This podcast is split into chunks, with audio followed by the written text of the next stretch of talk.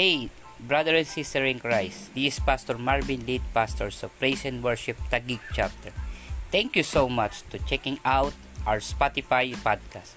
We really hope this message will bless you, will encourage you, and will empower you to continue to follow Christ and not just to inform you, but to transform you to be Christ likeness.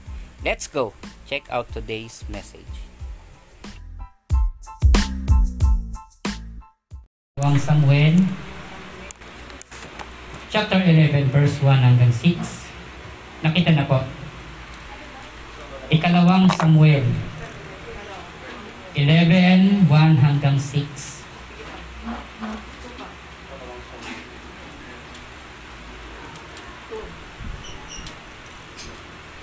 Okay, nakita na po. Okay. Nang tagsibol, panahon ng pagkukok sa digmaan, Pinalabas ni David ang mukbo, ang buong mukbo ng Israel sa pamagitan ni Joab at mga iba pang mga pinuno at pinuksa nila ang Amonita at kinupkob ang Raba. Si David ay nagpaiwan sa Jerusalem. Isang hapon natutulog si David nang siya'y magising umakyat siya sa bubungan ng palasyo at naglakad-lakad. Mula roon may tinanaw siyang isang magandang babaeng naniligo. Ipinagtanong niya kung sino iyon. Sinabi sa kanya, iyo'y si Bathsheba, anak ni Eliam, asawa ng, ng Hiteyong si Uriah. Pinakuha niya si Bathsheba noon at pagkatapos pa lamang kanyang paglilinis ayos sa patuntunin ng mga babaeng nireregla. Sinipingan siya ni David at pinauwi pagkatapos. Dahil sa pangyayaring ito, si Bathsheba ay naglihi at sinabi nito niya kay David, Inutusan agad ni David si Joab na dalhin sa kanya si Urias. Tayo po'y manalangin. Panginoon, basbasan mo po yung aming mensahe, pag-aaralan sa araw na ito. I-bless mo po yung aming mensahero na back-to-back Sunday, O God, na kayo po ang mag-bless sa kanyang puso, isipan at kaluluwa. Naway makita po yung mensahe sa amin lahat, makita yung variations ng message, sapagkat ako'y naniniwala ibang revelation sa akin at iba rin ang revelation sa Kanya. At ang iniwala ko na ikaw ang Diyos na nagbibigay ng pagpapala at himala sa bawat isa. Basbasa mo po ang mensahe ng pag-aaralan at turuan mo po kami. At huwag mong hayaan mawala ang mensahe nito at nagawin ng kaaway. Kundi tinataas ka namin sa oras na ito sa pangalan ni Kristo. Ang lahat ay magsabi ng Amen at Amen. Praise God at uh, napakabuti ng ating Diyos.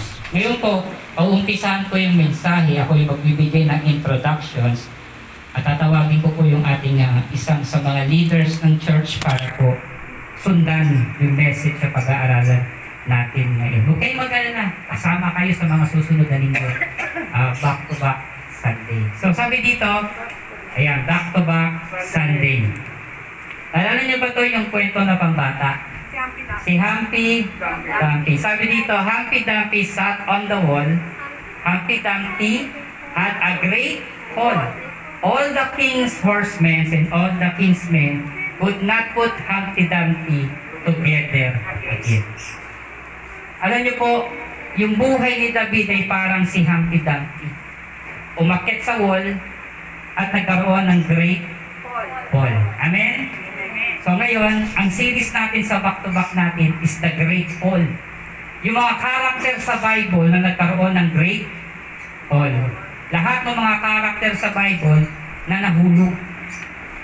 Naglingkod ng nag-umpisa ng malakas, natapos ng mahina. Yung iba nagpakamatay pa. So yan yung mga pag-aaralan natin. So ibig sabihin na ikaw ay nagsiserve sa Lord sa long enough na, na years, sa ilang taon na paglilingkod mo sa Panginoon, may mga pagkakataon na magkakaroon ka ng great fall. Amen? Kaya nga sabi dito, walang nagawa ang mga kingsmen, walang nagawa ang mga horses, dahil hindi na siya muling naibalik. Sa buhay ni David, nung siya inapol, hindi na siya muling naibalik. Amen? Ngayon, pag-uusapan natin, sino nga ba si David? Okay. Sabi dito, Humpty Dumpty, the series of great fall. Tuloy natin. Sabi na sa inyo sa amin, no, nang sum- sumipat ang, uh, sumapit ang taksibol, panahon ng kar- karaniwang pagdigma ng mga hari, pinalabas si David ang bumuko ng Israel sa pangunguna ni Joab at iba pang mga pinuno. Pinuksan nila ang umita at kinugtob ang raba. Subalit si David ay nagpaiwan saan? Sa Jerusalem. Isang hapon pagkagising ni David, umakyat siya sa bubungan ng palasyo at naglakad-lakad. Mula roon, may nagtanaw siyang isang babaeng naliligo, napaka ganda. Tuloy natin. Pag pinatanong niya kung sino yun, sinabi sa kanya, iyon si Bathsheba, anak ni Eliam, asawa ni Uriah, isang Hiteo. Pinakuha siya ni si, si Bathsheba at no'y pagkatapos pa lamang ng kanyang paglilinis ay sa tuntunin ng babaeng niregla. Silipingan si David at pinauwi pagkatapos. Dahil sa nangyaring ito, si Bathsheba ay nabuntis at pinasabi nito kay David. Inutusan agad ni David si Joab na papuntahin sa kanya si Urias na Hiteo. Iyon ang ginawa ni Joas. Ngayon, ano po ba yung biodata ni David? Bago mangyari yung great fall, sino nga ba si David? Number one, si David ay man after God's own heart. Siya yung taong malapit sa puso ng Panginoon. Inilagay siya ng Diyos sa kanyang mga puso. Nilagay sa puso ng Panginoon, siya yung malapit sa puso ng Diyos. Kung meron siyang, kung si Abraham ay best friend ng Diyos, si David naman malapit sa puso ng Diyos. Pero in spite na meron siyang ganong testimony, hindi siya nakaligtas sa great fall. Tuloy natin. Si David ang sumulat halos 30 to 40% hanggang 50% ng psalms, ng awit sa Bible natin, si David ang sumulat. Dahil sa kanyang history, dahil sa kanyang mga naranasan, isinulat niya yon yung awit. Kaya nga yung awit napakarami. Isa doon si David sa mga sumulat. Tuloy natin, si David ang pumapatay ng mga leon at mga oso. Doon sa parang kapag ka inilulusog yung tupa ng kanyang ama, pinagtatanggol niya ito. So, galing ni David, no? Yung mga hayop na malalaki na yan, malalakas yan, pero dahil nga ay sinasamaan siya ng Panginoon, nagtatagumpay si David. Tuloy natin, si David mula sa shepherd, naging hari. Mula sa pagiging pastol, naging king ng Israel. Sumunod, mula sa, yung, yung, yung nakita niyo doon, yung David, yung Jerusalem, ipinangalan sa kanya yan eh. Jerusalem, the city of David. Bago maging Jerusalem yan, ang tawag yan, the city of David ipinangalan sa kanya kasi siya yung nakatira sa diyan. Ituloy natin. Ngayon, nakikita niyo sabi dito, David killed 10,000 man and Saul king 1,000. Ganon kalaki, kalayo yung mga napatay ni, ni, ni David versus sa napatay ni King Saul. Kaya nga, inggit na inggit si Saul sa kanya. Ngayon, nakikita niyo yung Israel, yung flag. Yan yung, yan ang ano ni David, simbolo. Maganda kita. Okay, yung kulay blue, tsaka yung white, tsaka yung star, ang sumisimbolo niyan ay si David. Kumbaga, pag sinabing Israel, si David yan. Amen? So, sa kabila ng biodata, sa kabila ng kanyang, na, sa kanyang karakter, na great leader ng Israel, a great warrior ng Diyos, dumating pa rin yung great fall. Ngayon, ano yung mga reasons kung bakit nahuhulog yung mga great man of God? Amen po ba? Na kahit sabihin natin every Sunday nagsisimba ka. Every Sunday nagpipray ka. Every Sunday umaating ka ng church. Every Sunday nagde-devotions ka. Bakit ka napufall? Bakit ka nauhulog? Amen? Ano yung reasons kung bakit tayo bumabagsak at yun yung pag-uusapan natin ngayong araw na ito. So, hindi ko na po matatagalin. Tinatawagan ko po si Sister Josie. Palapakan po natin ang Panginoon. Ayaw mo na yan. Hindi gumaganon yun. Ga- Gagalaw yung ano. Ulitin ko lang kung basahin yun sa 2 Samuel verse 2 Samuel verse 11 verse 1. Ang sabi doon, Nang magtagsibol panahon ng angkop sa digmaan, pinalabas ni David ang buong hakbo ng Israel sa pangunguna ni Joab at ang iba pang mga pinuno. Pinuksan nila ang mga Amonita at kinubkob nila ang Raba. Si David ay nagpaiwan sa Jerusalem. Tapos, Ko'y saglit naman ng langin. Aming Diyos o makapangyarihan. Pinupuri kita at pinasasalamatan. Aking Ama, dalangin ko na basbasan mo po ang iyong salita. Turuan mo po ako at itago sa iyong likuran na ikaw ang mahayag at bigyan mo po ako ng wisdom at anointing sa oras na ito. Dalangin ko, Lord God, na kumilos ka sa aming kalagitnaan. Hipuin mo ang aming puso at buksan, Lord God, ang aming puso na maunawaan ng iyong salita. Ikaw po, Panginoon, Lord God, ang siyang mahayag sa pangalan ni Jesus, ito pang aking samot dalangin. Amen. Sabi doon, springtime o tagsibol. Sa Israel, ito yung, ang springtime is best time para umatake sa mga kalaban dahil hindi ito masyadong mainit, hindi rin basa ang lupa, kaya ito yung best time para makipagdigma sa Israel. Handa na ang lahat na makidigma, handa na ang mga chariot, soldier, in fact, lahat na nandun, maliban kay, para kalabanan yung, kalaba, kal, ah, para labanan yung Amonita, para kupkupin yung Raba. Alam niyo ba ang ibig sabihin ng Raba sa Hebrew word? Is great city. So yung mga, yung binabalak nilang kupkupin, hindi lang to basta-basta city. Kumbaga ito'y great city. Kaya it- yun ang gusto nilang makupkob. Si David ay nandoon sa kanyang palasyo, nagpaiwan siya, natulog, at may nakahandang great Paul.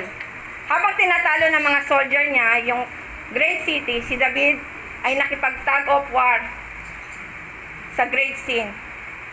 At siya ay may great Paul. Bakit ba si David na Paul? O bakit ba siya nagkasala? May dalawang season ako ditong nakita, yung spring at saka yung fall. Actually, sabi sa akin ni Lord, tatlo nga eh. Spring, summer, and fall. Bakit spring? Sa spring, sa Israel, ito yung pagkatapos ng winter, tag-ulan, ganyan. Pagkatapos ng tag-ulan, nagsisimula mo na yung spring, yung tagsibol. Ito yung start, kung sa, ito yung umpisa, start, kung saan sila magbe-blessing, yung mga Israel, mag-start sila sa mga labanan, ganyan. Nag-start yung buwan ng spring sa Israel sa buwan ng Abril hanggang May. Kaya ako nasama yung summer, kasi di ba, doon sa nabasa natin, nung pag-akyat ni David sa palasyo, pagkakita niya kay Bathsheba, nakaramdam siya ng pagnanasa. Nakaramdam siya ng init sa katawan. Pagnanasa. Di ba, pag summer, naiinitan tayo. Yon at dahil sa kanyang naramdaman, nagkaroon siya ng matinding fall. Dito nagkaroon ng great fall si David dahil sa neglection. Ano ba yung neglection? Neglection, ang sabi sa dictionary, neglection is not give enough care or attention to the people or things that you are responsibility. Ibig sabihin, ang neglection o yung pagbababaya sa Tagalog, ito daw yung hindi mo pagbibigay ng enough o tamang pag-care o yung atensyon sa mga tao o sa mga bagay na dapat responsibilidad mo. Nagpabaya si David sa digmaan, ang ginawa niya, pinabayaan niya yung mga kasamahan niya, sila Joab, para lumaban. Anong ginawa niya? Tumambay siya sa kanyang palasyo, natulog maghapon at pagkagising, umakyat sa palasyo, at dahil doon, nagkaroon siya ng great fall. Gaya na sinabi ni Pastor, ano yung karakter ni David? Si David, gaya na sinabi niya kanina, pang- pagiging shepherd, nakipagdigma siya sa mga oso at leon. Natalo niya si Goliath, di ba? Walang mga sa mga Israel na walang walang makalaban sa kanya maliban kay David. Si tanging si David lang ang nakalaban kay Goliath at napatay niya to, napugutan niya to ng ulo. Si David ang naging top soldier ni Saul. Ibig sabihin, siya yung pinaka magaling sa mga kawal ni Saul. At dahil dito, siya ang may- piniling maging punong kawal. At dahil dito, sa lahat ng mga battle na pinapadala sa kanya ni David, ni Saul, sa pakikipaglaban niya, lagi siyang nagwawagi, lagi siyang nananalo sa tulong ni Yahweh. At dahil doon, kinainggitan siya ni Haring Saul. Dahil sa kanyang pagkaingit, si Saul nagkaroon ng inggit sa puso niya at galit at gusto niya itong mapatay, si, si David. Pinagtangka niya ang buhay ni David. Nagtago si David ng sampung taon sa pagtatangka sa buhay niya sapagkat gusto siyang patayin ni Saul. Si David ay soldier at busy sa kanyang tungkulin. Mga kapatid, marami tayong labanan. Katulad nila, meron tayong kubkubin, yung Raba, yung Great City. Nagpabaya si David. Pinabayaan niya yung calling at yung purpose niya. Purpose ng Diyos sa kanya. Kaya may danger po mga kapatid kapag yung purp, yung hindi natin na-fulfill yung purpose at yung calling ng Lord sa atin. Sabi sa Ephesians 6.12, ang ating mga kalaban ay hindi sa laman kundi sa espiritu. Nagpabaya si David, nandun siya sa laban, meron siyang labanan sa espiritu. Nasa panahon tayo ng spring at inward tayo. This is the season that we are that we have to conquer. And every battle, dapat meron tayong mapa, nating mapaglabanan. Kapatid, kung ikaw natalo sa, war, sa paglalaban mo, nakipaglaban ka natalo, ipaubaya mo na yan sa Diyos sapagkat ang Diyos ang lalaban sa'yo. So we fight. Dapat yung pakikipaglaban natin, hindi tayo matatalo, kundi dapat tayo ay magwawagi. Di ba sabi sa kanta, We are the champion, my friend. And we will keep fighting till the end. No time for loser, cause we are the champion of the world. So, sa awitin pa lang nito, dapat hindi, wala tayong oras. Sa pakikipaglaban natin, dapat hindi yung oras na maging champion tayo, hindi, ta- hindi yung oras para maging loser tayo. Sa pakikipaglaban natin, di ba, sabi pa nga sa awitin, ang nagwawagi, ay hindi umaayaw at ang umaayaw, ay hindi nagwawagi.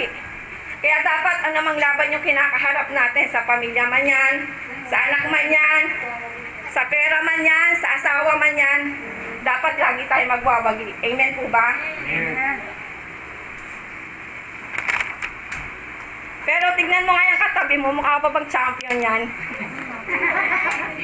Parang mukhang ano na eh. Mukhang inaantok talunan na. Kapatid, sa ating buhay, sa ating paglakad tungo sa Panginoon, sa landas ng Panginoon, maraming, marami po tayong laban na kinakaharap. Minsan, nakikipagdigma tayo, madalas tayo natatalo, pero dapat bangon. Never give up. Di po ba? Hindi yung lumaban ka, natalo ka, ayaw mo na. Hindi ganon. Dapat pag lumaban ka, samahan ka, magpasama ka kay Lord kasi minsan yung labanan mo, ikaw lang mag-isa, hindi mo siya sinasama kaya natatalo ka. O minsan, hinahayaan ka ng Diyos na matalo dahil alam niya nakakampi mo siya. Para ipakita sa iyo ng Diyos na, anak, talunin ka man ng iba, kasama mo ako. Sino pa, di ba? Sabi, kung ang Diyos ay panig sa akin, sino ang laban sa akin? So, wala na. So, dapat, ang Panginoon ang lagi nating kasama. Huwag tayong susuko sa anumang laban. Huwag tayong padadaig. Bakit mahina ang espiritu natin? Baka minsan, kapatid, napapabayaan mo na. Diba? Neglection is kapabayaan. Baka, bakit tayo nangihina? Bakit dumadating sa, tayo sa mga pagkakataon na napupol tayo sa kasalanan, napupol tayo sa mga ganyang bagay? Bakit? Kasi baka napapabayaan mo na yung spiritual mo. Masyado kang abala sa pagpapaganda, pagpapasexy, sa mga gadget. Pero yung spiritual mo, hindi mo na siya nabibigyan ng kumbaga vitamina. 'Di ba? Kaya nagiging ang nagiging ending hirap tayo. Dapat pinapalakas din natin ang ating spiritual. Amen po ba? Sa prayer, prayer life. Subukan niyo yung prayer life niyo. Noon dati, wala pang COVID ang prayer life natin. Maabot pa tayo ng pinakamatagal na yung 15 minutes. Ngayon, 1 minute na lang eh. Dahil sa kapabayaan natin, hindi na natin nagagawa yung will ng Lord sa atin sa ating panalangin. Minsan pag may prayer meeting nga, ayaw pa umatin eh. Laging busy. Sabi po sa sa 1 Thessalonians 5.16, sabi doon, pray without ceasing. Maging matyaga daw tayo sa panalangin, di ba? Yung sinasabing push. Ano man yung ating ipinanalangin, minsan hindi pa dumadating, push mo lang. Okay lang yan. Ako nga sabi ko, Lord, 40 na ako. Pupush ko pa yung panalangin ko para ipagkaloob ng Diyos sa akin yung hinihingi ko. Kasi hanggat hindi hanggat sumus, hindi ka sumusuko sa panalangin at nakikita ng Diyos yung puso mo kung gaano ka nagtsatsaga sa panalangin. Tapos kasi minsan yung panalangin out of joy na. Nanalangin lang tayo dahil gusto nating manalangin o kaya may kailangan tayo. Nawawala na yung bang presence ng Lord sa panalangin na yung, yun ang pinakamahalaga sa pagwo-worship. Diba? Sabi doon sa Exodus 23 verse 25, Akong si Yahweh, lamang ang inyong paglingkuran. Kung magkakagayon, pasasaganahin ko kayo sa pagkain at sa inumin at hindi kayo bibigyan ng karamdaman. Sa, minsan kasi, sa buhay natin, sa paglakad natin sa Panginoon, yung paglilingkod natin sa Lord, eh, akala natin eh, naglilingkod pa tayo sa Lord. Napapabayaan na pala natin yung paglilingkod natin sa Lord. Hindi na pala tama yung paglilingkod natin sa Lord. At minsan, mas naglilingkod pa tayo sa mga asawa natin, sa anak natin, kesa sa Diyos na ating pinaglilingkuran. Na, nakakapaglingkod lang tayo sa Panginoon tuwing Sunday. Pero pag nasa bahay tayo, nagagawa pa ba nating maglingkod sa Kanya sa pamamagitan ng pag-worship sa Kanya, panalangin, di ba? Minsan hindi na dahil sa kabisihan sa gawaing bahay. Kaya nakakaramdam tayo ng mga ganitong sitwasyon kapag ka napapabayaan natin yung ating espiritu. At next second is word. Ito yung pinakamalaga. Di ba? Sabi, sino gusto dito ang yumaman? Gustong yumaman, taas ang kamay. Andi, sino gusto dito ulit? Yumaman, magkapera, guminhawa ang buhay, bumaba ang buhay. Amen. Sabi po sa Joshua 1.8, yung word of God, wag mo daw kay kaligtaang basangin. Dahil ito daw yung para daw matupad mo yung nakasaad doon, sa gayon daw, giginhawa ka at magtatagumpay ka sa buhay. Pero, nakakaligtaan natin yon. Mas inuuna natin yung ating trabaho, inuuna, nat, inuuna natin yung ating business, sapagkat iniisip natin, nakapokus yung isipan natin na ito yung makapagpapaginhawa sa atin. Which is, okay naman. May point naman doon. Pero dapat hindi natin nakakaligtaan yung salita ng Diyos na siyang nagpapalakas din sa ating pananampalataya sa ating Panginoon. Amen po ba? Amen. Ito yung pinakamasarap at itong pinakagusto ko. Servant o yung pagiging ser- yung service mo sa Panginoon. Sabi po sa 2 Corinthians 6.14, ipinaki, ipinakikilala sa lahat sa paraan ng akong lingkod ng Diyos sa pagtitiis ng kahirapan, kapighatian, at kagipitan. Sabi ni Pablo dito, dapat ipakilala mo na ikaw ay lingkod ng Diyos. Sa, sa lahat ng anumang paraan. Dumaan ka man sa kahirapan, dumaan ka man sa kagipitan, dumaan ka man sa kapighatian, dapat nakikita na lingkod ka ng Diyos. Amen po ba? Minsan nagtatampo tayo. Hindi tayo naka ano ng ayuda, nagtampo na tayo, di ba? Dapat ano man yung hirap na dinadaanan mo, ipakita mo sa sarili mo na lingkod ako ng Diyos. Tandaan po natin, walang lingkod ng Diyos sa pinabayaan. Lalo na kung tapat ka, hindi ka pababayaan ng Diyos. May ayuda man ng gobyerno o wala, hindi kanya pababayaan. Sapagkat yung puso mo, kung patuloy kang naglilingkod sa Panginoon ng tapat, dapat hindi mo yan napapabayaan. Mga kapatid, wag po nating pabayaan kung ano man yung calling at purpose ng ating Panginoon sa ating buhay. May calling ba? At may purpose ba ang Diyos sa buhay natin? Siyempre meron. Diba? Kas kaso nga lang, dahil sa ating kabisihan sa buhay, napapabayaan natin, nanineglect natin yung calling na yon na dapat hindi nating maggawin. Meron pong example dito ng neglection. Yung tatlong virgin, ano yun, nabasa nyo yon The ten virgin, yung sampung ano, na may ilawan sila, invited sila sa kasalan, sampu sila, lima yung, lima yung umaten, lima yung, lahat sila, invited, lahat sila may dalang lamp, lamp, meron silang dalang oil, pero lima sa kanila hindi nakapasok. Bakit? Kasi wala silang dalang extra. Amen po ba? Amen. Dapat kasi minsan, nagdadala tayo ng extra. Para hindi natin mapabayaan yung ating ating paglakad sa ating Panginoon. Bakit ba tayo nagiging pabaya? O bakit ba dumadating sa buhay ng isang Kristiyano o isang lingkod ng Diyos na nagkakaroon siya ng neglection sa buhay niya? Number one is familiarity. Pag sinabing familiarity, well nakasanayan mo na ito. Nakasanayan mo na yung mga bagay na dati mong ginagawa. Pag ka na, nakakasanayan mo ng, halimbawa, araw-araw, nakakasanayan mo na, na magdasal, tapos hindi mo siya ginagawa, nagiging ano siya, hindi siya nagiging maganda. Dapat, yung familiarity sa buhay natin, ano man yung nakakasanayan natin, hindi ito yung magiging daan. Tapos, pagka, halimbawa, nakasanayan mo na magbasa ng Bible, dapat tuloy-tuloy lang.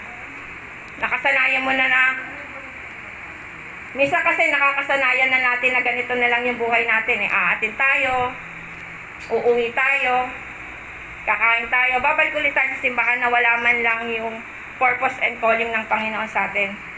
Amen po ba? Dapat hindi tayo maging sanay sa ganitong bagay. Tandaan natin, wag nating hayaan mangyari yung mga great danger na to. Kasi kapag hindi mo ginagawa yung mga bagay na para sa Lord, gagawa si Satan ng paraan para iba yung gawin mo. Halimbawa, dati ginagawa mo magbasa ng Bible, umatin sa simbahan. Eh dahil pamilya ka nang hindi umatin mula nung nag-ECQ, ayaw mo na. Hindi ka na sanay magsimba. Parang pag nasa simbahan ka na, ayaw mo na. Gusto mo nang matulog na lang. Huwag yung ganon. Kasi pagka nangyari yon si Satan gagawa ng mga bagay na ipapasok sa buhay mo na malamamalayan mo, oh, nagagawa ko na pala yung ganitong bagay na hindi ko naman pala nagagawa. Which is this, ano, danger ito sa pagiging isang Kristiyano natin, sa gawain natin sa Panginoon. Sabi po sa 1 Peter 5, 8 and 9, Be vigilant mga kapatid, humanda, magbantay ang jablo ay aaligid-aligid at humahanap ng mas- masisila. Kaya dapat lalabanan natin siya, magpakatatag tayo sa pananalig natin sa Panginoon. Out of focus, number two. Bakit ba tayo nagkakaroon ng pagpapabaya? Dahil na-out of focus tayo. Pag na-out of focus tayo sa trabaho, maraming napapabayaan at nakakalimutan. Si David, noong soldier, focus siya sa labanan. Tama? Kaya nga lagi siya nagtatagumpay eh. Kasi pag sinabi ni, ni Saul na yung pupuntahan nila para labanan, nagtatagumpay siya kasi focus siya eh. Ngayon, ngayong king na siya, marami na siyang iniisip, marami siya nang ginagawa, at marami na rin siyang, at hindi na rin niya naingatan yung kanyang sarili. Minsan o madalas, yung focus natin nawawala. Yung focus natin sa Lord. Nababaling, yung, nababaling sa ibang bagay na hindi naman dapat para sa Diyos. Dati ang focus mo mag-serve lang. Dati ang focus mo magsimba. Ngayon, iba na focus mo. Pag Sunday, magtitinda na lang ako. At na, natutuwa lang ako sa isang kapatiran, no? Dati, ang focus niya, magsimba lang. Pero pag Sunday at meron siyang oras ng pagtitinda, hindi siya atin kasi ang focus niya, magtinda na lang kasi pera din yun, di ba? Pero nung na- nag-focus siya sa pagsisimba, nalaman niya na hindi lang pala yung kinikita niya sa pagtitinda niya is mas nadadagdagan pa dahil yung yung oras na binibigay niya sa Lord, binibigyan siya ng blessing ng Panginoon. Nagkakaroon ng favor sa kanya, yung kanyang amo, dahil binibigyan niya ng importansya yung pagsisimba niya. At dahil kahit na sinasabi sa kanya, Uy, Sunday ngayon, baka naman pwede kang umextra. Hindi pwede te kasi magsisimba ako. 'Di ba? Hindi siya na out of focus. Dapat ganun po tayo. Na kahit na ano man yung dumadating sa buhay natin, na hindi tayo ma-out of focus, kahit na marami kumakalaban sa atin, biyanan man natin, kapatiran natin, o yung mga nasa paligid natin, dapat yung pananampalataya mo sa Panginoon, dapat hindi ka ma-out of focus. Sabi, di ba, sa ano, Hebrews 12, verse 2, Fix your eyes unto Jesus, the perfecter and the finisher of our faith. Dapat nakapix lang yung mata mo sa kay Jesus na ano man yung dumating na problema sa paligid mo, hindi ka matatalo ng anumang problema sapagkat yung focus mo na, na kay Jesus lang, hindi ka ma-out of focus. Tama po ba? Amen po ba? Tingnan niyo, pansinin niyo mga estudyante dito. Pagka na-out of focus sa pag-aaral, makakatapos ba? Lalo na pag na-inlove ng maaga. Di ba? Ang focus nila, hindi na sa pag-aaral, kundi dun sa pagbo-boyfriend na at ending, hindi na makakapagtapos, mag-aasawa na lang. Kaya dapat hindi tayo magkakaroon ng out of focus. Hindi, hindi dapat natin hayaan na ma-out-focus tayo sa paglilingkod natin sa Panginoon. Amen po ba? Pa- number three, in a hairy situation.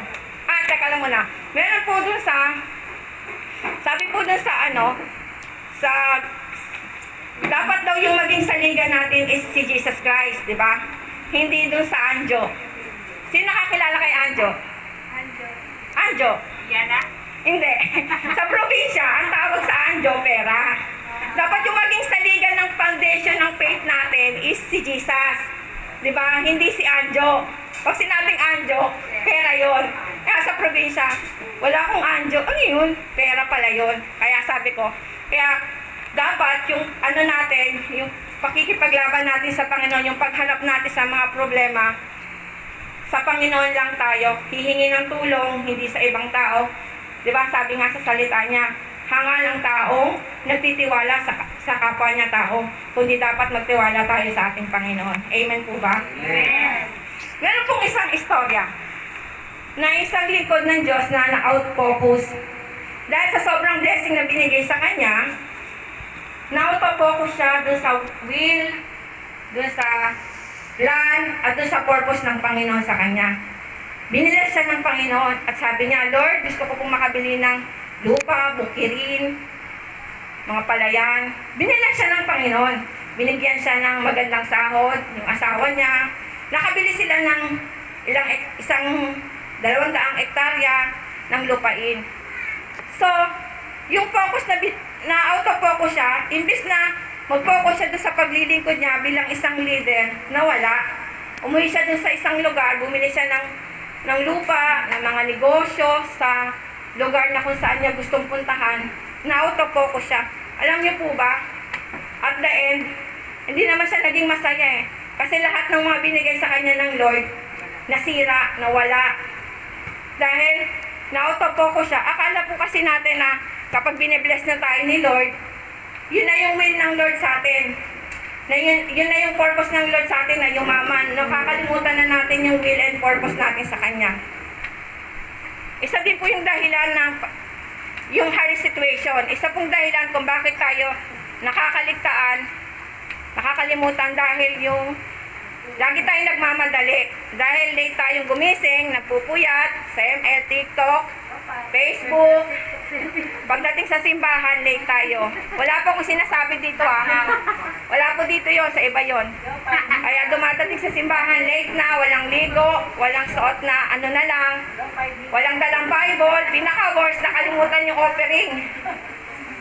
Offering, hindi yung pera ha. Offering yung sarili. I-offer sa Lord yung sarili dahil physically present, mentally absent. Nami-miss out natin yung gusto ng Panginoon sa atin. Meron lang binigay sa akin si Lord na yung ano.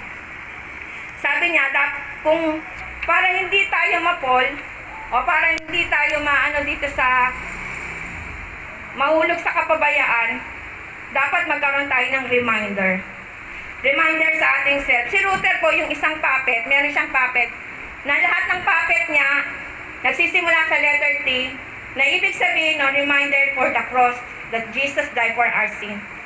We always remind that ourselves, no, that Jesus, in the times of darkest, He is our light. Amen po ba? Amen.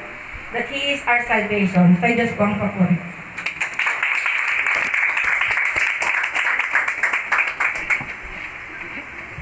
Praise God. At uh, ang Panginoon. So, kanina yung topic niya about neglections. Totoo naman po, no, kapag ang isang tao ay naging familiar na, minsan hindi niya na magagawa mag-ingat. Dati, nung bago pa lang yung sakit na COVID, yung mga tao aware. Kasi bago eh. Pero nung tumagal na ng mga one year and one month, iba hindi na nagmamas. Tama? Kasi nga, nagkaroon na ng kapabayaan, kaya nga dumami at dumubo yung kaso. Kasi nung umpisa pa lang, bago-bago, takot eh. Eh, naging familiar na, nakakalimutan ng mag-ingat. Tama po ba? Kaya minsan paglalabas kayo ng bahay, lagi nyo dal- dalhin si John Lloyd. Ingat. Di ba? Palagi tayong, sabi ni Sir Josie, is meron tayong reminders. Palagi tayong magre-remind sa isipan natin na dapat tayo palaging nag-iingat. Hindi porket pamilya ka na sa isang bagay is ligtas na yun. Kaya maraming nahuhold up kasi akala nila ligtas sila dun sa pupuntahan nila, sa dadaanan nila kasi palagi nilang pinupuntahan. Kaya nga napakamahalaga, kahit pamilyar ka sa lugar, dapat nag-iingat ka pa rin. Amen? Pangalawa, out of focus. Kung bakit nahulog, dahil nga si David palaging nagdidikma. Pansinin mo, no? Panahon niya buong oras at araw ng buhay niya na ikipagdikma siya, nasa labas siya ng field. Pero kailan siya na-fall nung nasa bubungan? Wala sa labanan. Amen? Nasa bubungan, nagtatambay, wala sa labanan. Kaya nangyari, nahulog si David. So sabi ni Humpty Dumpty, a great Paul, di ba? All the king's horsemen and all the king's men, they put together, no? Hindi nila naibalik si Humpty Dumpty together again. Amen? So sumunod yung last, her situation. Kapag nagmamadali ka talaga, totoo po yan, marami kang makakaligtaan. Pag nagmamadali ka, marami kang naiiwanan. Kapag nagmamadali ka, nakakalimutan mo ng mag-ingat. May kasabihan nga tayo, ang tumatakbo ng matulin, pag natusok, ano rin? Pag natus, ano na, pag natinit ay malalim. Kaya nga importante, napakahalaga, hindi ka nagmamadali. Dapat you prepare yourself. Ano yung pangalawang kabagsakan o pagbagsak ni David? The key of failure. Ganda no? The key of failure. Idleness give advantage to the tempter. Kapag po pala tayo ay walang ginagawa, panatag, simple lang, walang ginagawa, binibigyan natin ng pagkakataon yung tukso na tuksohin tayo. Sabi nga po ng isang ah, kasabihan, the idle mind is the devil's worship. Yung isip po natin, pag walang ginagawa, walang iniisip, yan po yung, yan po yung workshop ni Satan. Kung wala kang ginagawa, bibigyan ka ni Satanas ng gagawin. Amen po ba?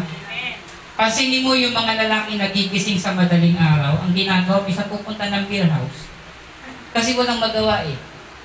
Kapag ang tao walang ginagawa, hindi siya busy, una-una sa kingdom, ang gagawin niya po yung trabaho ni Satanas. Kaya pag yung mga taong nasa labas, hindi umaatin ng church, hindi nagsisimba, hindi nagbabasa ng Bible, ang nangyayari, binibigyan sila ng gagawin ni Satanas. Kaya kung ano-anong kasalanan na lang ang ginagawa, Tama po ba? Kung ano-ano lang kabalastugan ang ginagawa, ano-ano na lang ginagawa na kalokohan dahil wala silang ginagawa para sa Diyos. Kaya nga naalala niyo doon yung, dala, yung masamang espiritu na lumabas sa katawan ng tao. Ano nangyari? Paglabas niya po, sabi niya, babalik ako sa bahay kung saan ako nanggaling before. At nakita niya kung walang laman at malinis, meaning walang ginagawa, sabi niya, babalik ako at magsasama ka ng ito. Kapag po tayo ay tumanggap sa Panginoon, dapat busy ka na. Busy ka na para sa Panginoon, busy ka na para sa Diyos. Yun yung trabaho mo, meron ka nang gagawin sa Diyos. Dati, ang trabaho mo, yung trabaho na ibinibigay ni Satan sa iyo. Dahil ikaw ay nakakilala sa Panginoon, yung trabaho na ng Diyos ang tinatrabaho natin. Amen? Happy pray. Ni Sir Josie, worship, prayer, ano pa ba, reading the Bible, napakahalaga ng mga bagay na yan kasi yan yung pantaban natin sa mga tukso. Sunod, sabi dito, character in the Bible, who in the roof. Yung mga character sa Bible na nasa bubungan. Number one ko dyan, nabibigyan ko ng example, yung, yung tauhan ni Elijah. Sabi ng tauhan ni Elijah, pumunta ka sa bubungan, tingnan mo doon kung meron ng ulap, eh, meron ng ulap. Pag akyat niya, wala siya nakitang ulap, sabi niya, balik ka ulit. Seven times siya nagbalik-balik, nakakita siya ng revelation. Sabi niya, Aba, nakakita na ako ng ulan. I can see the abundance of rain. Naunawa natin? Itong lalaking na to, na ilang beses nagbalik-balik sa bubungan, nakakita ng revelations. Pangalawa, si Peter. Nung umakyat si Peter sa bubungan, nagugutom siya sabi ng Panginoon, naglabas ang Diyos ng ng tela. Sabi sa kanya, kumuha ka na, kumain ka na, Peter. Dahil doon sa nakakita siya ng visions and revelations ng Lord. Sumunod po doon, si Daniel. Siya yung umakyat sa rooftop ng kanyang bahay. Three times na nalangin, iligtas siya ng Panginoon sa bunganga ng mga leon. Sumunod, sino pa? Yung apat na lalaki, yung binakbak yung bubong. Ano ba natin? Yung apat na lalaki na umakyat doon sa bubungan at binakbak nila at inihulog yung may sakit, nakakuha ng healing. Tama po ba? Amen. Pero kaiba si David. Si David umakyat sa bubong, iba yung nakita. Sino nakita? Batseba. Si Bathsheba. Naunawa natin? Kapag wala ka po sa purpose ng Lord, kahit nandun ka sa spot kung saan pinagpapala ang iba, hindi ka rin pagpapalain ng Diyos. Ulitin ko, para maintindihan natin ha. Tandaan niyo po, lahat ng binak- binanggit ko na karakter, the same spot kung saan sila binilis, nakakuha ng revelation, nakakuha ng healing, si David din ng the same spot na umakyat din sa bubong, pero iba yung nakuha. Pag wala ka sa purpose ng Lord, dito, hindi ka rin mabibless. Kahit nasa church ka pa. Amen? Maraming umaatin sa church na bibless, pero maraming umaatin sa church na hindi na bibless. Bakit? Baka wala ka sa purpose. Wala ka na sa purpose ng Lord, wala ka na sa way ng Panginoon. Kaya paglabas mo ng church, parang malungkot ka pa rin, parang tinatabad ka pa rin. Bakit? Kasi hindi ka na naglalakad sa plano at sa ayon sa kalooban ng Panginoon. Naunawa natin? Yung pagdating mo sa church, ano yun, parang, ang tawag doon, pumirma ka lang ng time in and time out, masabi pumasok ka lang, okay na. Pero hindi mo nagampanan yung trabaho mo sa Panginoon. Tandaan po natin, ulitin ko po, ah, para gusto ko lang po maintindihan natin ha. The same spot, rook, hubungan. Lahat ng ito nakakuha ng revelation, nakakuha ng power, nakakuha ng anointing. Pero bakit si David hindi? Kasi si David, ito, umakyat dahil may purpose sila. Gusto nilang gumaling yung may sakit. Si, si, si Daniel, may purpose siya, manalangin sa Panginoon. Umakyat siya sa bubungan. Itong lalaki si Peter, umakyat siya, nagugutom siya, humingi siya ng pagkain sa Panginoon. Binigyan siya ng Lord ng revelation. Itong lalaki, inutusan ni Elijah. Lahat sila may purpose kung bakit nasa bubungan. Nasa spot sila kung saan sila biniles ng Lord. Pero the same ng bubungan, hindi biniles si David. Nagkaroon ng great fall. Hindi mo ba is naisip? Minsan may blessing ka, pero pagdating sa uli, yung blessings mo mapapabagsak sa iyo. Nakatatanggap ka ng pera, ito yung dahilan para mapalayo ka sa Panginoon. Meron nagpray, Panginoon, bigyan mo ako ng motor. Binigyan ng motor. Nung Sunday, hindi na nagsimba. Bakit? Nagmumotor. Di ba? Minsan kasi yung blessings ng Lord, na dapat blessings para sa iyo, pero hindi. Kasi wala ka sa purpose, nandun ka nga doon sa spot kung saan mayroong binibless, pero dahil wala ka naman doon sa purpose ng Lord, hindi ka pa rin magiging blessed. Kagaya ni David, nasa bubungan, hindi naging blessed. Ito yung naging cause kung bakit siya na-fall. Bakit? Wala siya sa purpose ng Panginoon. Naunawa natin, bigyan natin ng padapak ang Diyos. Sabi dito sa Samuel chapter 11 verse 2, I saw a woman bathing and she was very lovely to behold. Tuloy natin. Ano ibig sabihin ng to behold? So attractive. Ito lang, gusto ko lang po maintindihan. Si David ay mayroong pitong asawa at may sampung concubine. Sa Tagalog ng concubine, kirida, di joke, kabit. Yung tawag yan ay maiden servant. Yung, yung bukod sa asawa nila, may katulong pa silang babae. Pero asawa niya rin yun. So 17. Doon makikita, no? May pito na siyang asawa, may sampu pa siya nakabit. Gusto ko lang ipakita sa oras na ito, si David talaga kahit meron na, kulang pa sa kanya. Bakit? Gusto niyo malaman? Mamaya, paliwanag ko. Si Satan hindi nag, nagtetempt yan ng pangit sa paningin. Diba? Pansinin mo, may pito ka ng asawa. May sampu ka pang tabi. Tapos na-attract ka pa. Gaano aganda si Bathsheba. Ibig sabihin doon sa labing pito na kinakasama ni David, higit doon yung babae na yun. Tama? Tama po ba? Higit doon. Kaya nga sabi ko nga dito, si Satan hindi magbibigay ng bagay na pangit. Puro magaganda. Naalala niyo ba si Eva nung nakita niya yung puno? Sabi niya, ang ganda sa kanyang paningin. Tandaan niyo po, meron 10,000 na uri ng puno sa Eden. 10,000 na uri. Lahat yun masarap kainin. Lahat yun lovely. Lahat yun attractive. Pero sabi ni Satan, tingnan mo to. Lahat ng puno doon ha, 10,000 ano, species ng puno, klase ng puno, pero isang puno lamang yung nag-attract sa paningin ni Eva. So nangyari, kinain niya yun at nagkasala siya. Ganon din si Satan, hindi siya magbibigay ng pangit sa iyong paningin. Lahat pinapakita maganda. Pero yung ending, grateful. Tama po ba? Kaya hindi lahat ng maganda mabuti.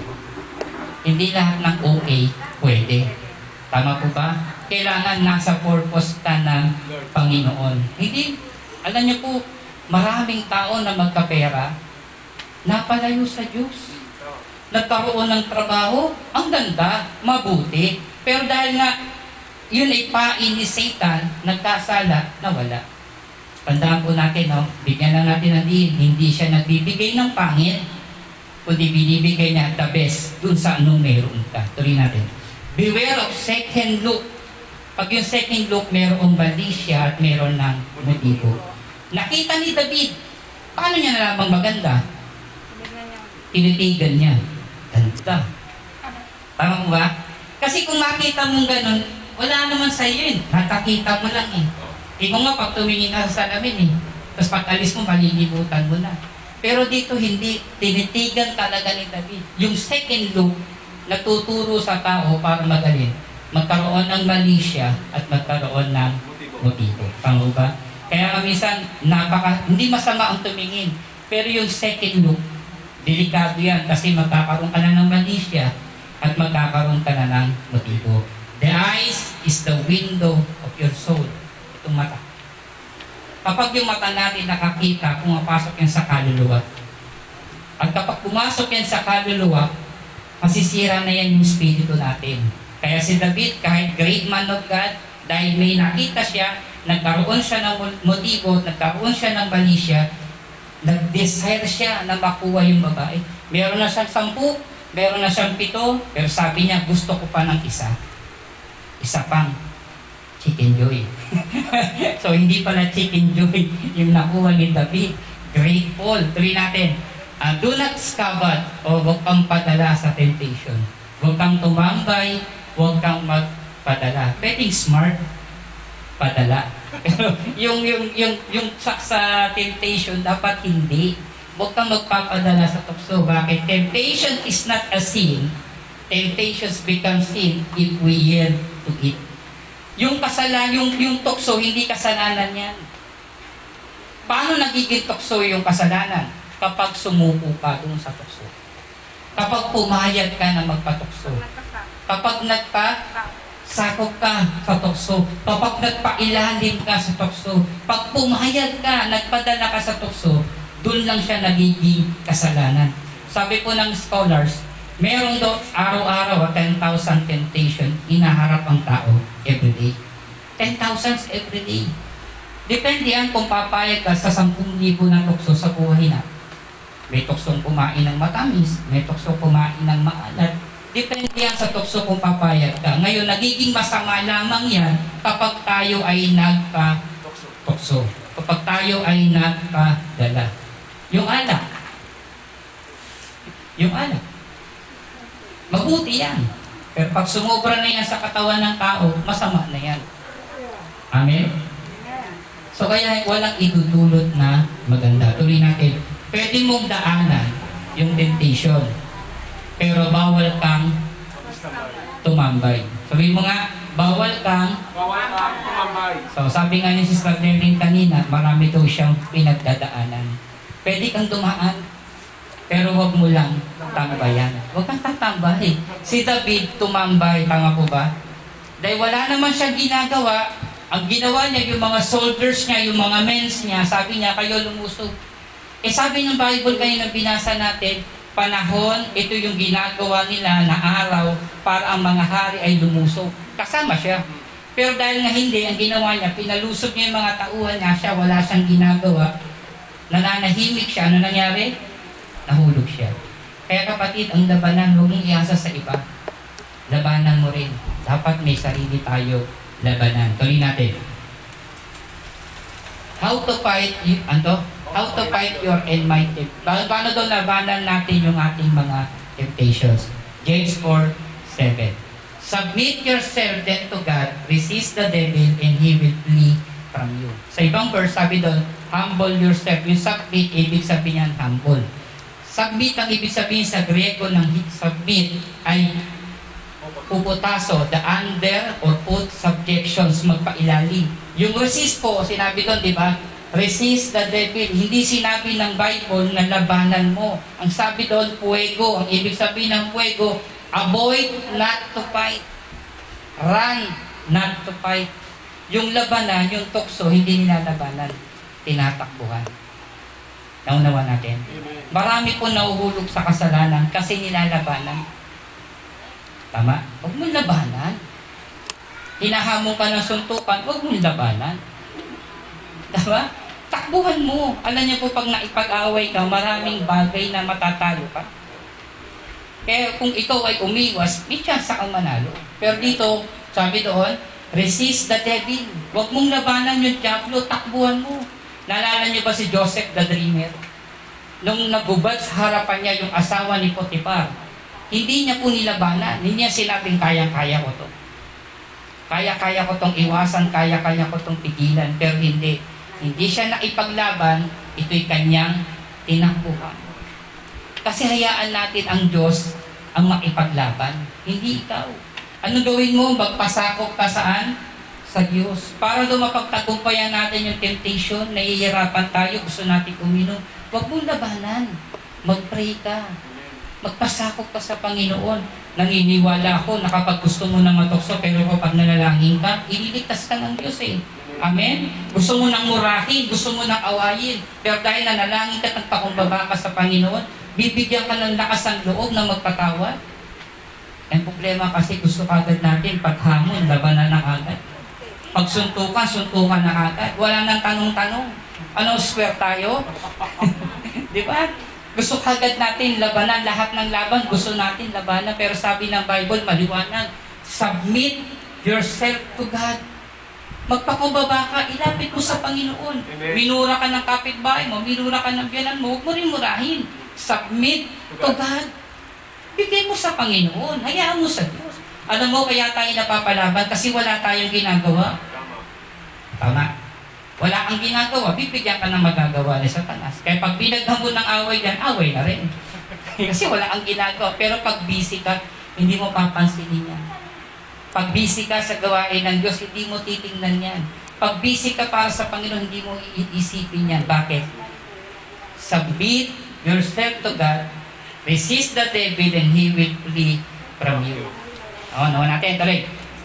Pangatlo, the key of failure, desire the property of others.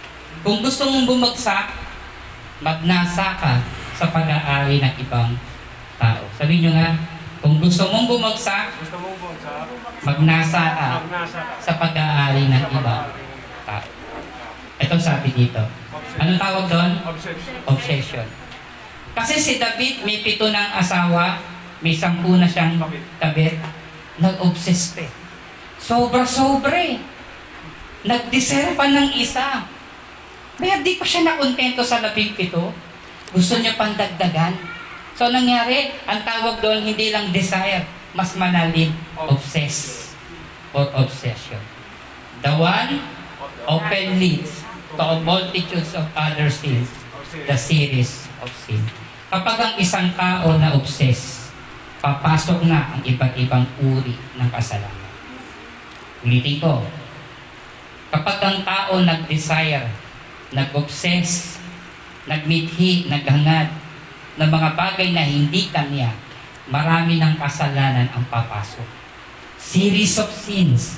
Mamaya malalaman natin ano ba yung mga series of sin na pinagdaanan ni David nung siya ay na-obsess. Okay, tuloy natin. Sabi na 2 Samuel chapter 11 verse 3 to 4. Ipinagtanong niya kung sino iyon. Sabi sa kanya, ito'y sino? Si Batseba, anak ni Eliam, asawa ni Uriah, isang Teteo. Sabi ni David, ipinagtanong, sino daw yung babae na liligo? Sabi nila si Batseba. Ang ganda ng words ha, pansinin nyo ah, anak ni Eliam, oy, anak ni Eliam yun, huwag mong gagalawin. Tama? Asawa ni Uriah, o asawa ni Uriah yun, huwag mong gagalawin. Doon mo palang makikita na binigyan na kagad ng open-close parenthesis si, si David. Anak yan ha. Kilala mo si Eliam. Huwag mong gagalawin. Anak niya yan. Tama? Asawa ni Uriah.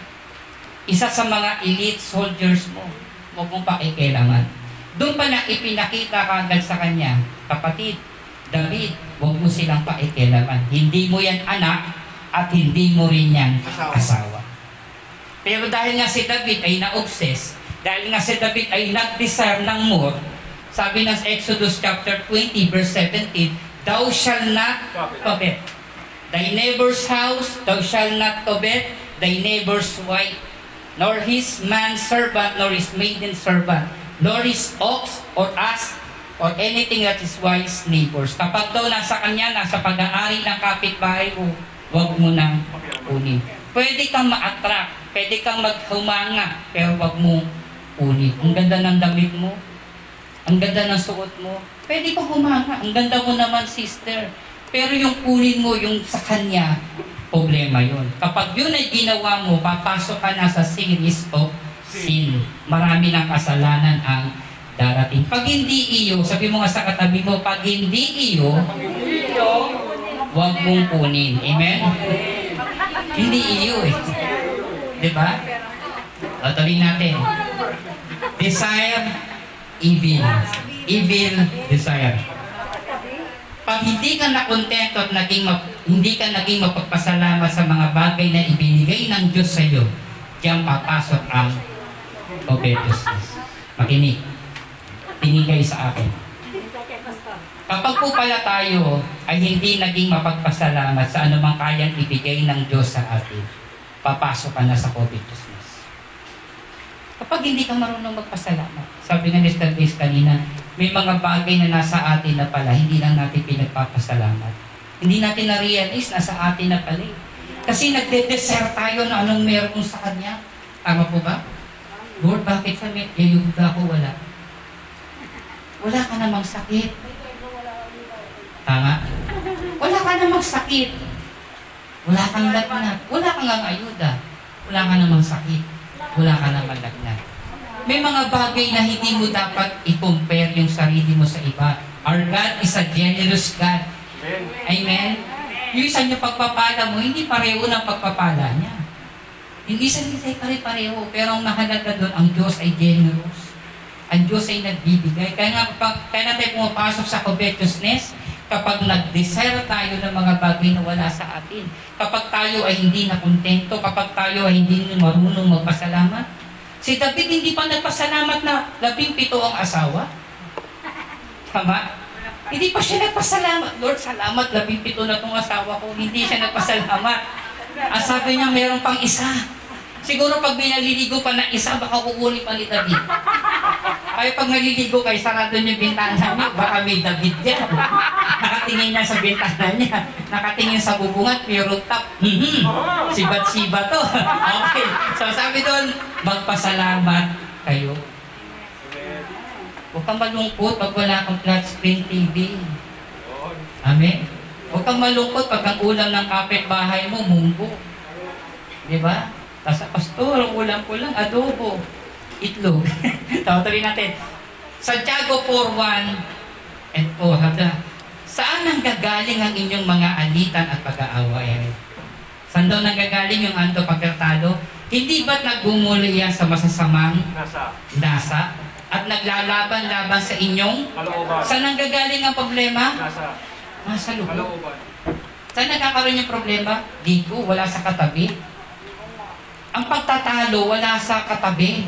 Nasaan? Nandito. Kapag nainggit ka po, yung puso mo nainggit, doon magkakaroon ng problema. Ano ba saan sa magulang? Yung magulang, binigyan yung isa ng pagkain ng apple. Yung isa selosa, nag-ingit, nagalit. Aawayin niya yung binigyan. Bakit ikaw lang ang binigyan ako hindi? Aagawin niya yon. So sabi ni Pablo, saan ang galing ang iyong alitan at pag-aaway? Hindi ba nagmumulay ang masa sa masamang nasa at naglalaban-laban sa inyong kalooban? Pag hindi po natin nabantayan yung ating kalooban, doon nag-uumpisa yung covetousness. At doon nag-uumpisa yung away, yung pagkatalo sa pamilya.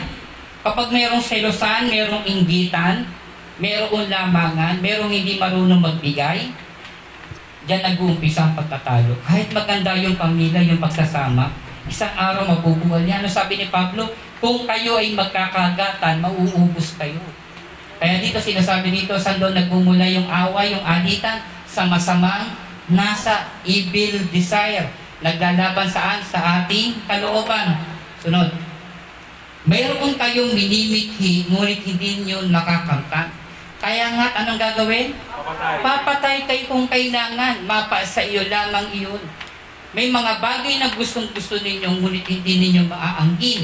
Kaya nga, kayo'y nagkakagalit at naglalaban-laban. Hindi ba nyo nakakamtan ng inyong minimiti dahil hindi kayo humihingi sa Diyos? Si David nag-desire. Ang ginawa ni David, may desire siya, kinuha niya. Unawa nyo? Pero sabi ng Bible, instead na hingin mo, kunin mo, hingin mo saan? Sa Diyos. Huwag mong kunin ng hindi iyo. Huwag mong kunin ng hindi para sa iyo. Hingin mo yan sa Diyos. Alam mo, nangyari kay David, hindi siya nagdasal eh. Hindi rin siya nag-pray. Gusto niya man na magkaroon pa ng isa pang asawa, dapat hiningi niya sa Diyos. Ano ginawa ni David? Kinuha. Ano ginawa ni David? Pinatawag yung babae. Kaya sa kung meron tayong hinihingi, huwag mong kunin sa sarili mong lakas. Gamitin mo yung lakas ng Diyos. Sabi doon, hindi ba niyo, hindi niyo nakakamta ng inyong minimiti dahil hindi kayo humihingi sa Diyos. Ngayon, humihingi naman ako sa Panginoon. Eh bakit hindi ko natatanggap? Ang Diyos kasi alam niya yung puso mo eh. Sabi dito, Ngun, at kung humingi man kayo, wala rin kayo matatanggap dahil hindi tama ang inyong layunin. Humihingi kayo upang mapagbigyan ng inyong kalayawan. Alam ng Diyos yung kailangan mo. Humihingi na, gusto mo barko? Saan may paparada dito yun? Lord, bigyan mo ko ng barko. Saan mo kayo paparada yan dyan? Gusto mo aeroplano? Saan mo kayo paparada yan dyan? Ah, sabi ng Lord, hindi pwede. Hindi yan ibibigay ng Diyos sa'yo. Kasi nga, masama yung layunin, masama yung hangarin. Lord, gusto ko yung asawa niya. Hindi nga pwede, asawa niya nga eh. Kukunin mo pa. Kaya nga, minsan may mga bagay na hinihingi tayo sa Lord at hindi ibinibigay. Kasi yung, baka yung hinihingi natin para sa ating kalayawan. Ang magulang hindi nagbibigay ng masama para sa anak. Pawang makabubuti. Kapag hindi binigay ng nanay mo, hindi ibig sabihin hindi ka na mahal. Tama po ba? Hindi ibig sabihin hindi ka na paborito, hindi ka na gusto. Hindi niya yung binigay, baka una sa lahat, baka hindi niya pa kaya. Pangalawa, baka makasama sa'yo. Nag-desert ka ng cellphone. Alam ng nanay mo, pag nagka-cellphone ka, hindi ka na matutulog ng maaga. Eh, binigyan. Umiyak, nagmaktol. Binigyan ng cellphone, nakuya. Ay, hindi ko alam yun, wala akong I love you. Pansinin nyo ha, alam kasi ng magulang yung makabubuti. Alam ng magulang yung makakatama. Kaya pag mayroon tayong hiningi at hindi binigay, evaluate natin yung hinihingi natin, baka hindi tama. Baka hindi to maaayon, baka hindi to maganda. Kasi minsan gusto kagad natin ibigay yung gusto ko. Lord, bibigyan ko ng ganito pag magkapera ko. Bibili nga talaga. Gusto ko, Lord, pabibigyan ko si ganito. Bibigyan niya talaga. Pero sabi ng Lord, humingi ka muna sa Panginoon. Humingi ka ng wisdom. Marami nakatanggap ng blessings. Walang wisdom. Marami nakatanggap ng pagpapala. Walang wisdom. Pag nakatanggap ka ng wisdom, bago ka bumili, pag-pray mo sa Lord, Lord, inid mo ko kung saan magpupunta tong blessings na ito. Dalhin mo ko. Lord, marami pong naghingi sa Panginoon ng trabaho. Totoo to ah. Kung umingi ng trabaho sa Panginoon, ibinigay niya ng Diyos, ng Diyos yung trabaho. Nung pumasok na sa trabaho, impyerno. Yung mga kasama sa trabaho, impyerno. Yung boss, impyerno. Diba? So, ang sabi niya, Lord, humingi ako sa iyo ng blessing. Bakit yung binigay mong trabaho, impyerno? Kaya nga dinala ka ng Panginoon eh. Kasi may purpose si Lord kung bakit kanya dinala para maging blessings ka dun sa mga kasama mo sa trabaho. Amen po ba? Hindi ang problema, mga impyerno na inasa loob, sumama ka na rin. Sama-sama na tayo doon. So dapat hindi, alamin natin yung purpose ng Lord. Kaya pag humingi tayo, evaluate kagad natin, Lord, paano ko to gagamitin, saan ko to gagamitin, ito yung hinihingi ko, ipagkaloob mo to sa akin. Tuloy, is PG. Nakikita doon sa advertisement, no? Rated S, PG. So, ibig sabihin, maselan yung topic na pag-uusapan natin. Matatapos sa tayo. Pinakuha niya si Betseba at noon ay pagkatapos niya lamang maglinis ayon sa tuntunin para sa mga babae ni Rebecca. Sinipingan siya ni David at pinauwi pagkatapos. Wow, ang sakit! Sakit sa mata. Nung binabasa ko ito o gabi, sumakit yung ulo ko. Di may highlights ha. Sinipingan niya, hinipingan siya ni David at pinauwi pagkatapos. Walang pag-ibig. Tama? Ano kaya damdamin ni Bathsheba? No? Kasi nung araw kapag dinesire ng king, wala kang magagawa. Lalo na babae, alipin ng babae nung araw. Pag ginusto ng king, ayaw at sa gusto mo, kukunin ng king niya, makukuha niya. Kasi ang king ang pinakamataas na tao nung that time. Lahat ng sasabihin niya susundin. Ang iniisip ko lang, ano yung feeling si Bathsheba nung tinatawag siya? Remember, sabi ng ibang sabi ng scholar, bagong kasal. Bagong kasal, si Uriah at si Bathsheba. At si Uriah ay elite. Elite. Ibig sabihin, isa sa mga 30 is, uh, sundalo ni David. Kaya nga yung bahay ni Uriah, ni Urias ay malapit sa bahay ni David. Kasi pag ikaw ay great soldier ng king, inilalapit yung bahay mo dun sa tabi ng hari. Kaya pag akit ni David sa, sa rooftop, nakita niya kagad yung kapitbahay niya. Maganda. So, kinuha niya. May nakakalungkot lang, ano yung feeling si Bathsheba nung kinuha siya ni, ni David at silipingan at nagtatapos, uwi ka na. Tapos na yung trabaho mo. Nailabas ko na yung gusto ko. Nalulungkot lang ako sa part, walang love. Dahil sa paghahangad ni David, dahil sa gusto ni David, nasira niya yung buhay ng isang pamilya. Tama, kaya nga sabi ko nga sa inyo, obsessions is the series of the multitudes of sin. Sabi ng Santiago kanina, papatay kayo. Makuha nyo lamang yung gusto nyo. Nagkakaroon ng pagtatalo, nagkakaroon ng alitan dahil gustong makuha yung gusto. Ano naging fall ni, ni, ni David? Ang susi ng kanyang pagbagsak? Obsessions.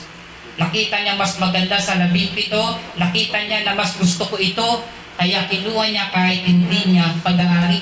Dahil sa nangyari ito, si Bathsheba ay nabuntis. At pinasabi niya ito kay David.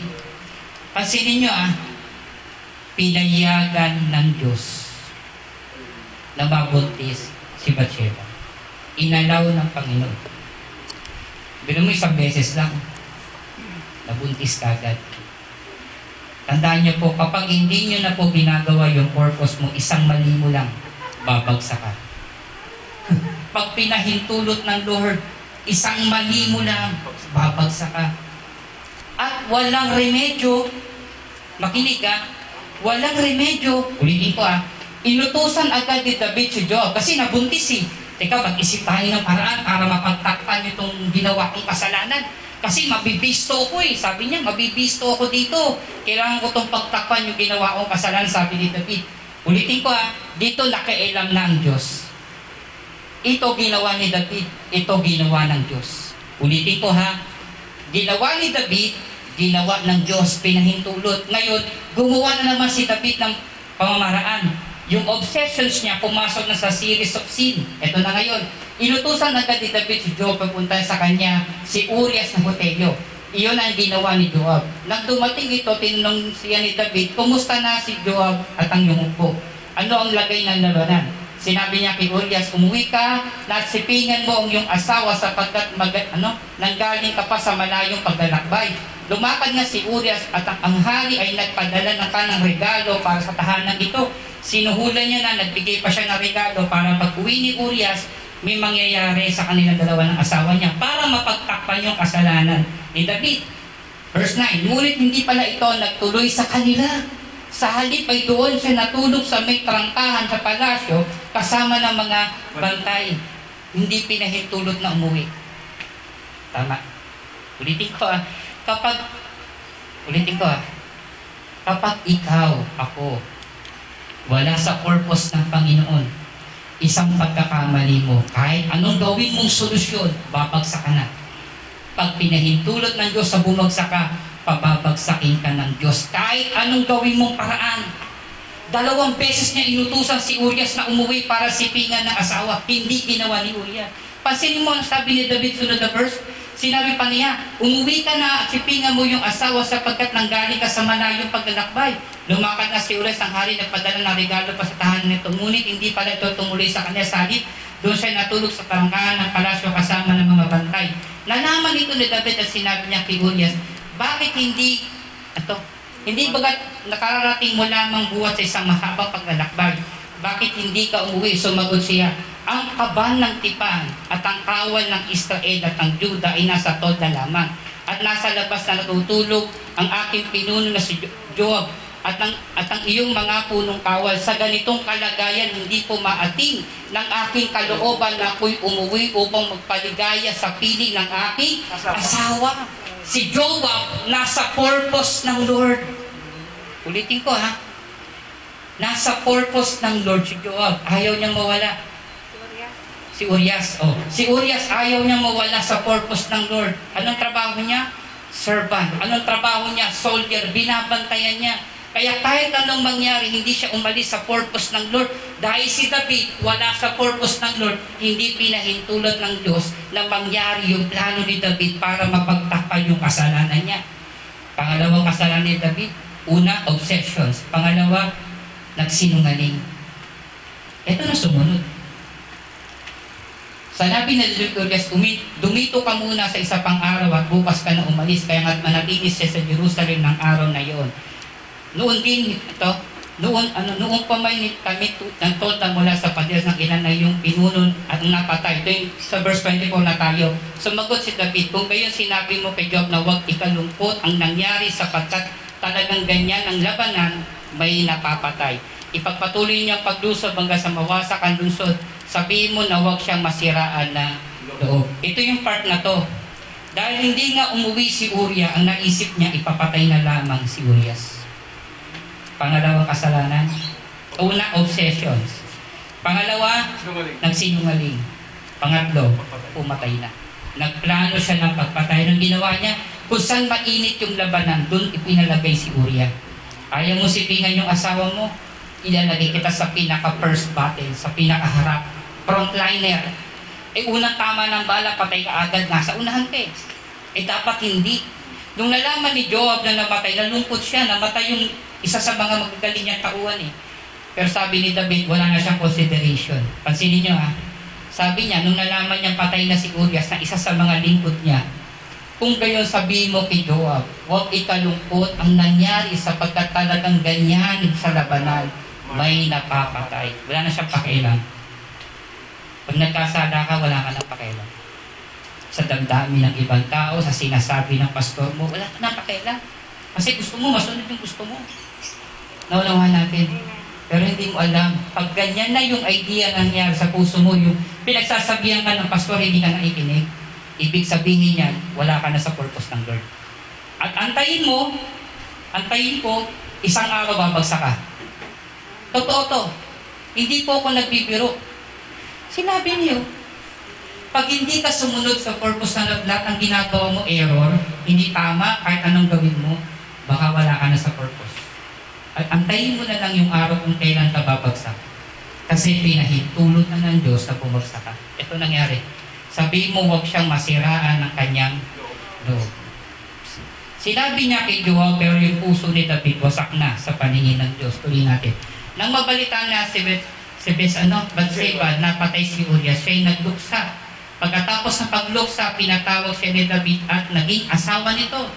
Wow, wala nakaalam. Tama? So, walang nakaalam sa nangyari. Sa pinalano ni David, ang tingin niya walang nakakita. Pero ang Diyos nakita siya. Nagkaanak siya ng isang lalaki. Ngunit, hindi nalugod si Yahweh sa ginawa ni David. Marahil nakaligtas ka. Marahil napagtakpan mo. Pero ang pinaka-part nito, hindi natutuwa ang Diyos. Kapatid, kung bakit ka naligtas, kung bakit ka nakatira sa mundong ito, bakit ka pabuhay dahil gusto natin kaluguran ng Diyos. Pero kung hindi mo na nakita yung purpose mo para magpalugod sa Panginoon, isang araw babagsak ka na. Isang araw mawawasa ka na. Kasi hindi na nakikita ng Diyos yung purpose ng Diyos sa'yo. Last. Mahal na kasalanan dahil may kabayaran. This is the end of the matters. All have been heard. Fear God and keep His commandment for this the whole duty of the man. Sa Tagalog, ito lang sasabihin ko sa inyo, matakot ka sa Diyos. Ulitin ko ah, matakot ka sa Diyos sapagkat ito lamang katungkulan ng tao. Sa huling sinabi ni Solomon, anak ni David, For God will bring every work into judgment and every hidden things, whether it good, whether it's evil. Pagbabayaran mo lahat yung ating ginawa. Kung kumuha ka ng kasalanan, babayaran mo yun. Kaya next, pag-aaralan natin anong nangyari pagkatapos magkasala ni David. Anong nangyari kay Bathsheba? Anong nangyari kay David? Anong nangyari sa buhay at sa pamilya ni David? Dahil nagkasala si David. Kapatid, lahat tayo dito ay may purpose si God. Lahat tayo. Lahat tayo. Ako may purpose ng Panginoon. Pag hindi ko na po nagagawa yung tungkulin ng Diyos, ulitin ko pa, ang purpose natin ang nagpapasaya sa Diyos. Totoo lang to. Yung purpose mo nagpapaligaya sa Lord. Hanggat ginagawa mo yung purpose mo sa Panginoon, lalo ka pinagpapala at binibless ng Lord. Si David, nagagawa niya yung purpose ng Lord mula sa shepherd naging king. Nagawa niya yung purpose ng Lord. Napaligaya niya ang puso ng Panginoon. Kaya nga sabi, a man after God's own heart. Malapit sa puso ng Panginoon kasi nalulugod siya kay David. Pero nung naging hari na si David, yung, yung nasa, nasa peak na siya ng tagumpay ng buhay niya, nakalimutan niya na yung purpose niya. At nung nakalimutan niya na yung purpose niya na nangyari, pumasok na siya sa great hall. Nakita niya yung babae na obsessed siya, nagsinungaling siya, pumatay na siya. At sabi ng last, hindi natutuwa ang Diyos. Amen? Sana yung mensahe nito, hindi lang ma-inform tayo, kundi ma-transform tayo. Amen? So, once ito kayo natin tumayo.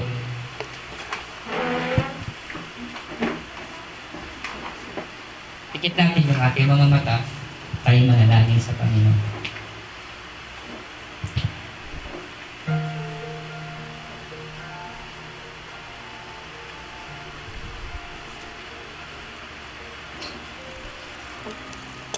Baka pwede naman kapatid na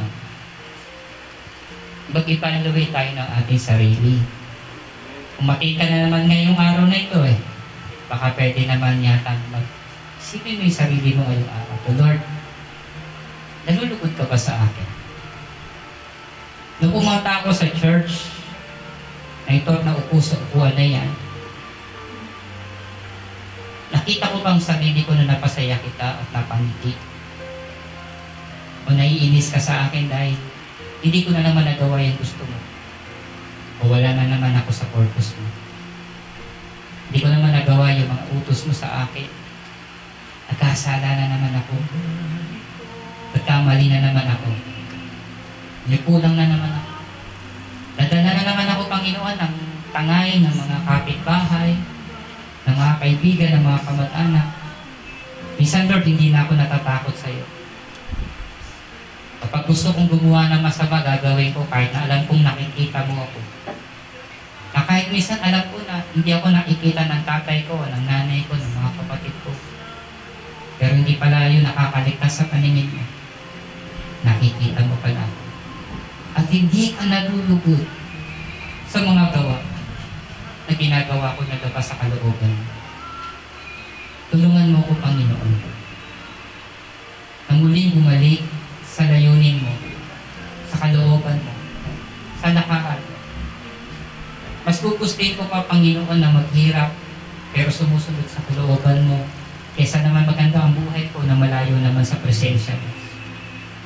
Mas gugustuhin ko pa, Panginoon, na magtiis, magdibdib ng asin, nang lumalakad sa kalooban mo, kaysa naman kumakain ng lechon, na hindi ka naman nalulugod sa buhay ko.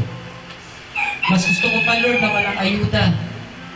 pero natutuwa ka naman sa puso ko. Kesa naman may ayuda ako, pero iba naman ang napaluguran ko. Minsan nagkakaroon ako ng pera, Panginoon, hindi kita naisip at nakuna. Minsan nagkaroon ako ng trabaho, pero hindi kita na-share sa mga ka-office mate ko. Minsan, Panginoon, lagi ako nag-Facebook, lagi ako nag-MM, nakakalimutan ko manalangin at pagbasa ng salita. Lord, ano po ba ang duty ko bilang isang tao? Ang matakot sa iyo. Minsan, Panginoon, kumikita ako sa tindahan. Marami akong benta. Pero kakalimutan kita. Pero ngayon, Lord, itama mo yung buhay ko. Ilapit mo ko sa iyo, Panginoon. Muli mo kong dalhin sa daanan mo. Bigyan mo ko ng liwanag sa daanan ko. Patawarin mo ang puso ko, Panginoon, na napalayo sa iyo. Ang maayo kong bumagsak kagaya ni David.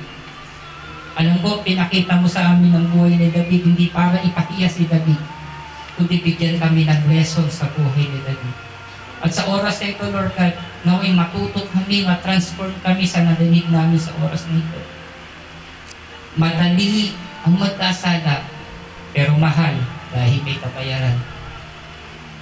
Madali lang ang bisyo, pero sa huli magbabayad ka sa sakit at karamdaman.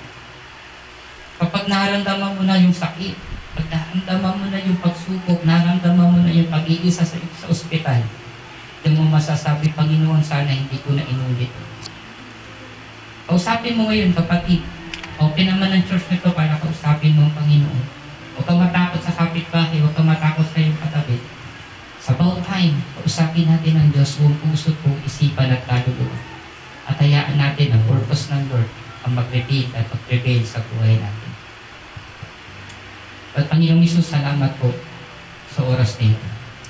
Turuan mo po kami na muling bumalik, muling lumakad sa layunin mo. Huwag mong hayaan maging pabaya kami, maging neglected kami, Panginoon. Huwag mong hayaan na pabayaan namin yung pagkatawag mo sa amin. Huwag mong hayaan wala kaming ginagawa. Huwag mong hayaan hindi kami maging busy. Tulungan mo kami na mayroong ginagawa sa, sa, sa kingdom mo, Panginoon. At tulungan mo rin kami, Panginoon, na huwag magnasa sa pag-aari ng ibang tao. Huwag mong hayaan ang puso namin magkaroon ng pag-iimbot. Tulungan mo po kami magpasakot sa iyo. Salamat po, Panginoon, kung may mga bagay na wala sa amin at gusto namin magkaroon, hingin namin sa iyo. Hingin namin sa paanan mo at alam kong hindi ka maramot at ipagkakaloob mo anumang aming hingi.